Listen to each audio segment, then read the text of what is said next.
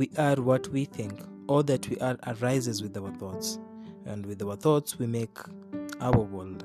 That is quoted by Buddha. So this podcast is about to raising our sta- standards and also uh, guiding us uh, psychologically.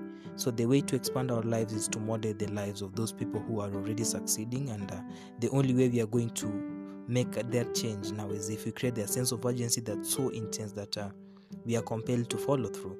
So stay tuned in in podcast. May you subscribe to our platform and make sure that you don't miss out uh, for any episode. Stay blessed and stay resourceful where you are.